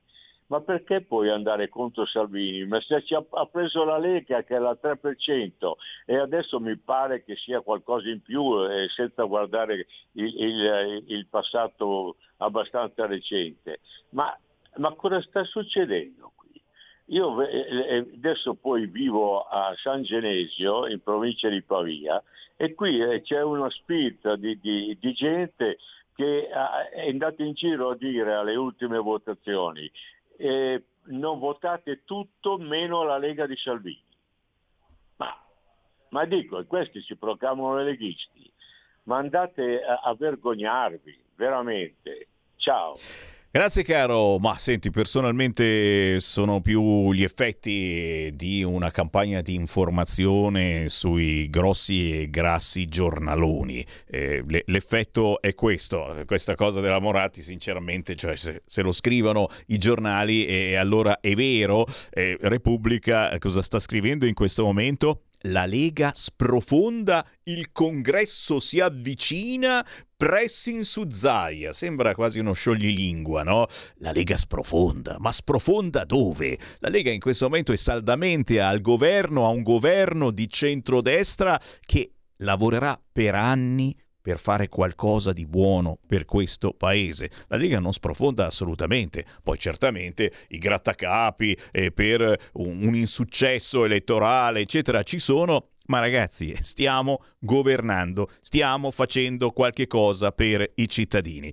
E certamente, essendo tu un leghista eh, di vecchia data, approfitto naturalmente eh, per ricordare il grandissimo Roberto Maroni e proprio in queste ore si sta decidendo eh, sui funerali di Stato e naturalmente in tanti, in tanti leghisti e anche ex leghisti, eh? ci sono anche gli ex leghisti, quelli che adesso sono indecisi che cosa fare nella vita. È chiaro che pensando a Roberto Maroni e, e al suo desiderio di autonomia grandissimo, che insieme a Umberto Bossi eh, praticamente sono stati loro a insegnarcela, a spiegare che cosa fosse l'autonomia, è chiaro che se, se, non troviamo la quadra su questa cosa, se n'è andato un eh, pezzo di lega importantissimo, ma soprattutto qualcuno che ha insegnato a tutti noi e agli italiani l'importanza dell'autonomia, che non significa dividere l'Italia, lo diciamo perché poi subito arriva la telefonata da Napoli o dalla Sicilia, eh no, eh, significa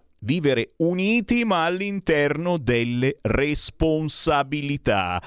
Venerdì, domani ci saranno le esequie sia in forma privata che in forma pubblica e si attende appunto a ore la decisione del Consiglio dei Ministri sull'ipotesi dei funerali di Stato per Roberto Maroni. C'è una chiamata allo 0266203529, pronto? Pronto Presidente, ciao, Uè. buongiorno, sono Sergio da Bolzano. Ciao.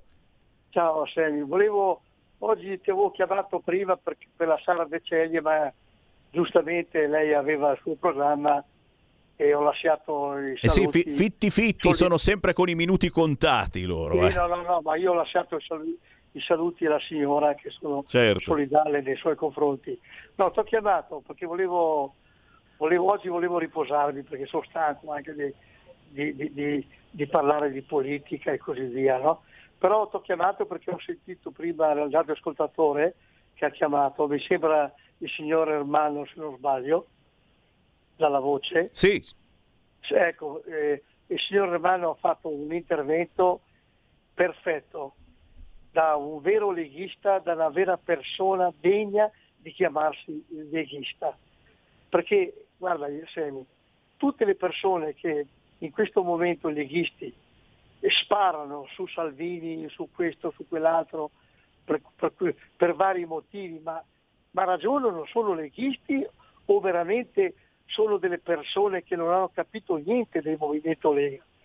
Perché se io dovessi dare ascolto, io qua a Bolzano, se io dovessi dare ascolto, anch'io nel mio movimento qua della Lega, ci sono delle persone leghiste che non è che mi piacciono, diciamo, diciamoci la verità, eh, non mi piacciono dire tanto, però a me non mi interessa, a me interessa il fine, il fine è la Lega, io voglio che la Lega rimanga, l'ho detto mille volte, le persone cambiano, il movimento della Lega rimane, la Lega rimane, non si può ragionare in questa maniera. Ecco, sono intervenuto per fare i complimenti al signor Ermano che io lo conosco.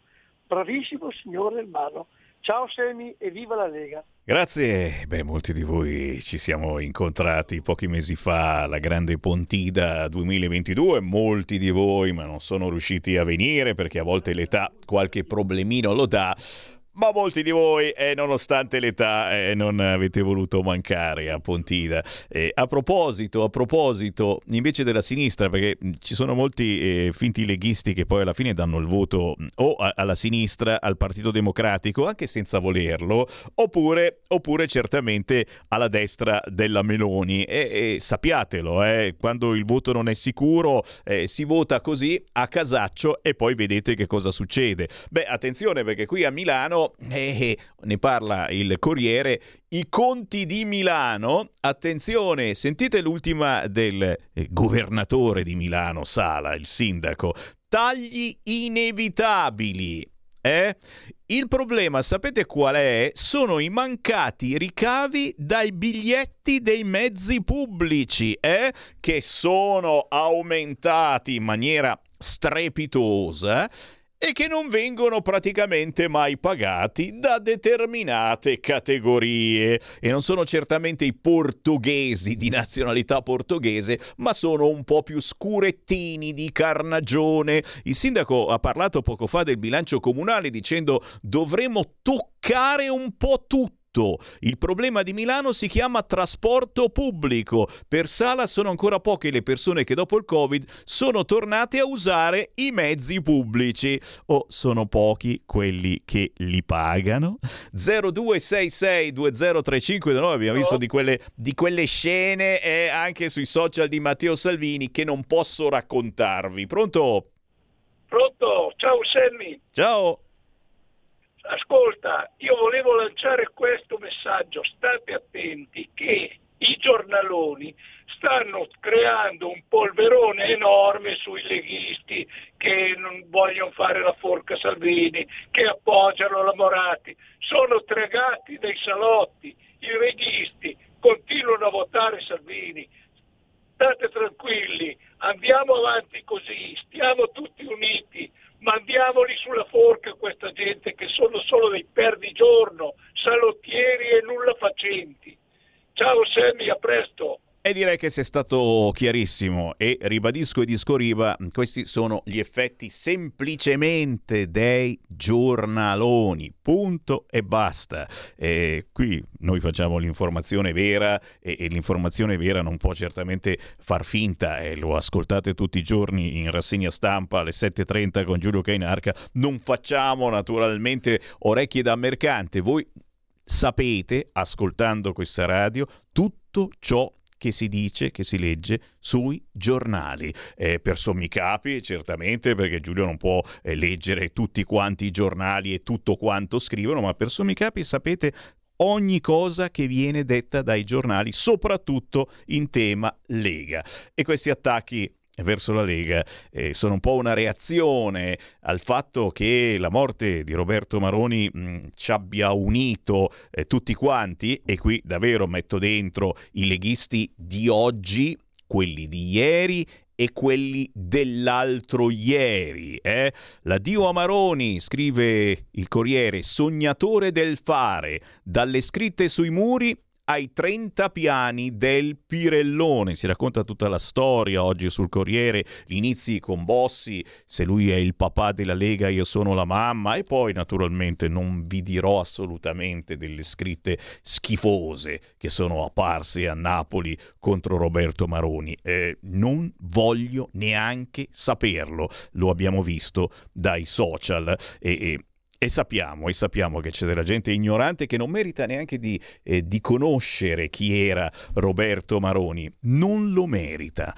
Abbiamo ancora una manciata di minuti, il più veloce può entrare in diretta chiamando 0266 203529, stanno arrivando anche un fracco di Whatsapp al 346 642 7756 naturalmente a noi interessano soprattutto eh, le notizie locali e quindi, e quindi qui a Milano, saluti romani per Ramelli, otto militanti di estrema destra condannati in appello a due mesi e 200 euro di multa. Questa è la notizia principale, secondo il sito di Repubblica. Sappiatelo, eh? E poi, e poi a proposito di Lega, c'è Umberto Bossi, il video del senatore dal letto di ospedale a Varese. Tranquilli, sto bene, ci vediamo presto. E questa è la notizia forse mh, più bella che possiamo dare in coda alla trasmissione Potere al Popolo. Signori, ce ne andiamo? Certo! Eh, che cosa comprate al Black Friday? Perché è la domanda che tutti i giornalisti fanno oggi a qualunque persona abbiano da cosa si compra, quanto si compra. Ma ci avete tutti questi soldi per comprare roba? Complimenti, complimenti. Io sinceramente per Natale poca roba, ma roba genuina. Io compro locale cose buone, cose squisite del nostro territorio. Questi saranno i piccoli, piccolissimi, veramente piccolissimi regali di Natale del Sammy Varin. Voi decidete per il meglio. Da Sammy Varin per il momento è tutto, io torno domani, non alle 13 perché c'è l'amico Caprini con la musica indipendente, ma dalle 14 in poi con il riassunto della settimana e poi naturalmente con quelli dello sport. Avete ascoltato Potere al Popolo.